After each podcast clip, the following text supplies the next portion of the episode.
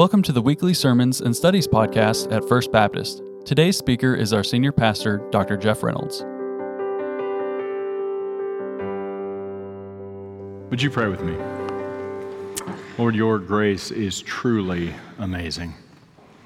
And we confess that apart from Christ, we are all wretches, or that we have made decisions that have separated us from you. But Lord, in your great love for us, in your great and amazing grace, you came for us. You sent your only begotten Son, Jesus Christ, to come and rescue us. And so, Lord, as those who have repented of our sin and placed our faith in Jesus Christ alone for our salvation, we give you thanks that we have been rescued from the dominion of darkness and brought into your everlasting light in which we now stand.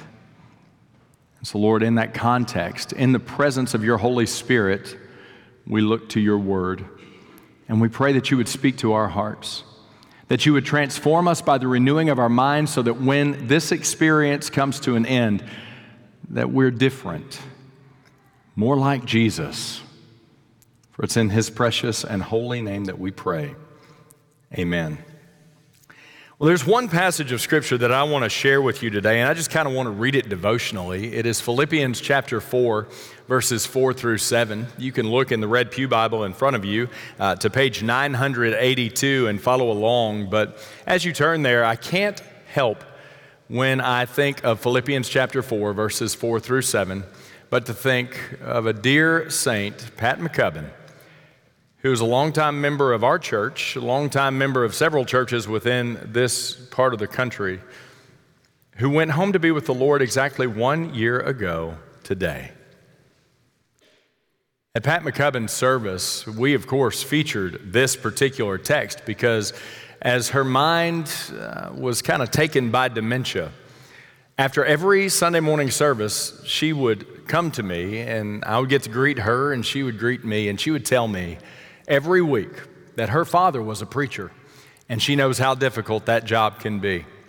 But she would also tell me that her favorite passage was this passage from the Apostle Paul's letter to the church at Philippi, and she would quote it, and she would quote it in the King James Version. And it was the most beautiful and soul stirring and encouraging thing.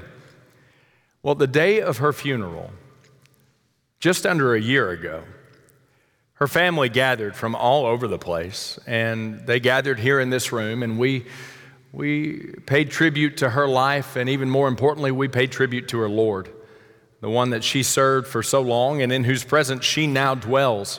And after the service, one of her nephews came up to me there at the graveside, and we were just talking, just kind of making the connections you kind of make when you don't know each other, and you know, you're just trying to get connected.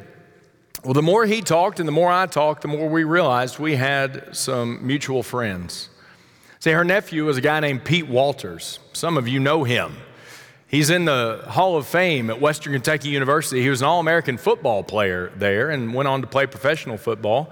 Went on to get his PhD and teach for years at Wheaton College near Chicago, Illinois, and he just recently graduated.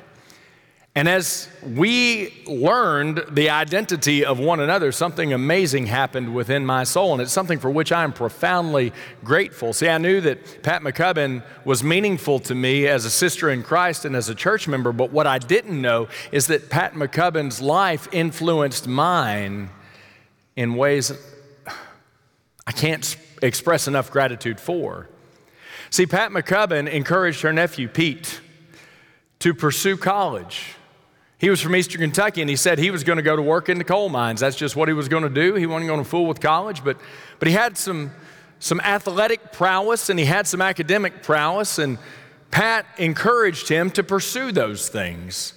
And so he ended up a hilltopper here at Western Kentucky University, and he did really, really well as a hilltopper. And that opened some doors for him after his time as a hilltopper. And of course, you can go up to the hill today and you can see his picture there in the Athletic Hall of Fame. It's a remarkable story. But that wasn't what was so important to me. What was so important to me is that while he was a hilltopper, he was a hilltopper in Christ. He lived out his faith as a football player. And he was involved in a ministry called the Fellowship of Christian Athletes that was profoundly formative in the life of one of First Baptist's own youths at the time, a guy named Stephen Ayers. And Steve Ayers looked up to Pete in a big way, and so Pete lived his faith in front of Steve Ayers, who then lived his faith in front of Jeff Reynolds, and who profoundly impacted my life and still does to this day. But then Pete went on to Wheaton College, where he lived his faith there at Wheaton College. And there was a young football player named Rick Fox who played center at Wheaton. And after he graduated from Wheaton, he went on to coach football there at Wheaton for a while. He pursued a master's degree, and then his coaching career led him to a place called Centre College. And his first year at Centre College was the fall of 1999, which just so happened to be my first year at Centre College, as he was our offensive coordinator and offensive line coach. But he wasn't just an offensive coordinator and offensive line coach and former offensive line football player. He was, he was an offensive coordinator in Christ. And he lived out his faith on the football field in a way that deeply and profoundly influenced my life. And so, if I were to start naming some of the spiritual influences in my life, chief among them would be Steve Ayers and Rick Fox. And if both of those men start naming spiritual influences in their lives, chief among their spiritual influences is Pete Walters. And if Pete Walters named his spiritual influences, chief among them is Pat McCubbin. And so Pat McCubbin was a spiritual grandparent to me, and I didn't even know it. Because she lived out her faith in a way that influenced a man whose life influenced two men whose lives influenced mine. Guys, that's the way it works. You know, hindsight's 2020. And typically we can only trace God's hand when we look backwards because our minds can't grasp his immensity and can't embrace what He's doing in the moment. All we can do is walk by faith. But this week, I want to encourage you to take a moment and look back. Look back on the journey of your life so far and just ask the Lord, Lord, show me. Show me where you have done things in my life before I even existed. Show me where you have done things in my life before I even realized you were doing them. And show me where you continue to do things in my life of which I am remarkably unaware in the moment, but for which I am profoundly grateful. Philippians chapter 4, verses 4 through 7. The Apostle Paul writes as he's carried along by the Holy Spirit Rejoice in the Lord always. Again, I will say, rejoice. Let your reasonableness be known to everyone. The Lord is at hand. Do not be anxious about anything, but in everything, by prayer and supplication, with thanksgiving, let your requests be made known to God. And the peace of God, which surpasses all understanding, will guard your hearts and your minds in Christ Jesus.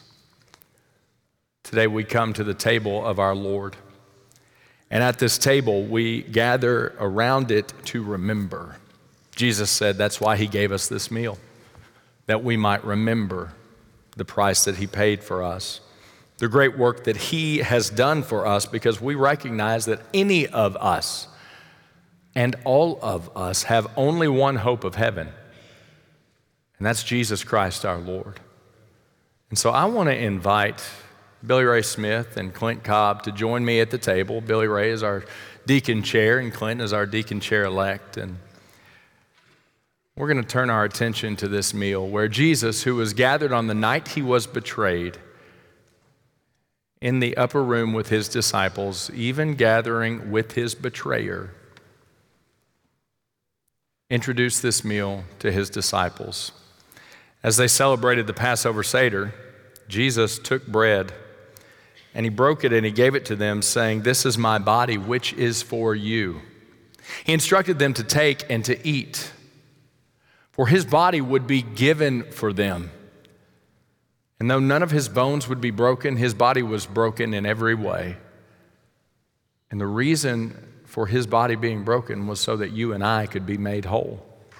And we come to this table as believers, and this meal is open to you if you have repented of sin and received Jesus Christ as your Lord and Savior. If you're a believer in Jesus Christ, please join us in this meal. There is a biblical prohibition that if you have yet to receive Christ, please do not join us in this meal, but know that Jesus' arms are open for you right now. I mean, in this moment, at this very second, you can say, Jesus, I believe that you're the Savior and I'm a sinner and I ask you to forgive me of my sin. I believe you lived a sin free life and then took my sin upon yourself and died on the cross for me. And that you died on the cross to pay for all of my sin. And that you were buried, and the third day you were raised from the dead, and that you live today. And so, Jesus, I come to you a broken sinner, but I receive you today as my Savior I turn away from my life of sin to trust and follow you. Did you know that if you pray that prayer right now, you will become a Christian instantaneously? And you will be forgiven of your sin, and you will be adopted into the family of God, and you will be called God's precious child. And you will begin your journey of trusting and following Jesus. And if you have just done that just moments ago, you are eligible to participate in this sacred meal. So, if you're a believer, when the deacons come, we would invite you to take a piece of the bread and just to hold it. We'll all eat together.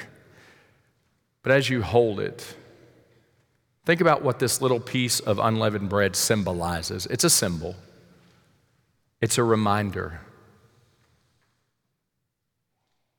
to cause us to ponder the body of our Lord Jesus Christ, which he gave over freely for us. Would you pray with me? Most gracious Heavenly Father, as we come to this sacred table and this sacred meal, we ask that you would bless this bread. It's just a piece of unleavened bread, and that's all it is. It's a symbol. But Lord, what a powerful symbol it is. That by this bread, you remind us that your body was given for us. So bless it, Lord, and through it, help us to remember. In Jesus' name, amen. This bread represents the body of our Lord Jesus Christ, which was given for you. Take, eat, and remember.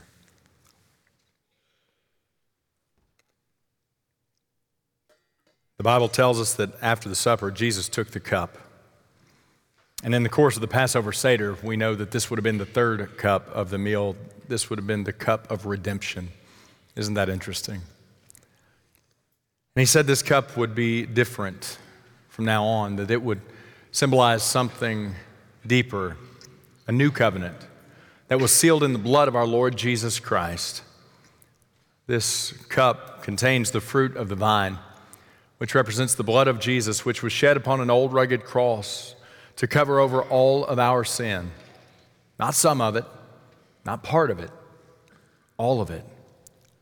The Bible says, For our sake, God made him to be sin who knew no sin, so that in him we might become the righteousness of God. And as believers in the Lord Jesus Christ, we are the ones who have received this gift and who stand before God clean, forgiven, whole. In just a moment, our deacons will distribute the fruit of the vine to you.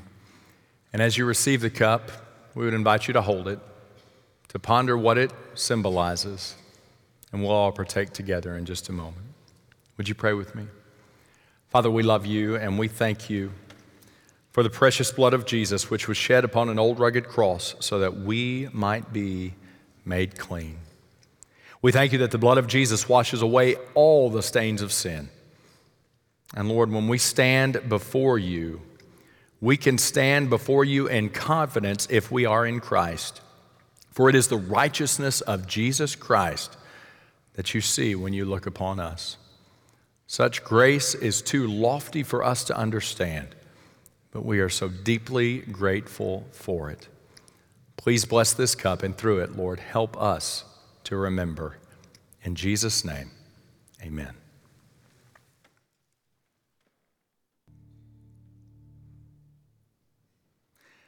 This cup represents the blood of our Lord Jesus, which was shed for us. God is faithful, and we are grateful. Take, drink, and remember.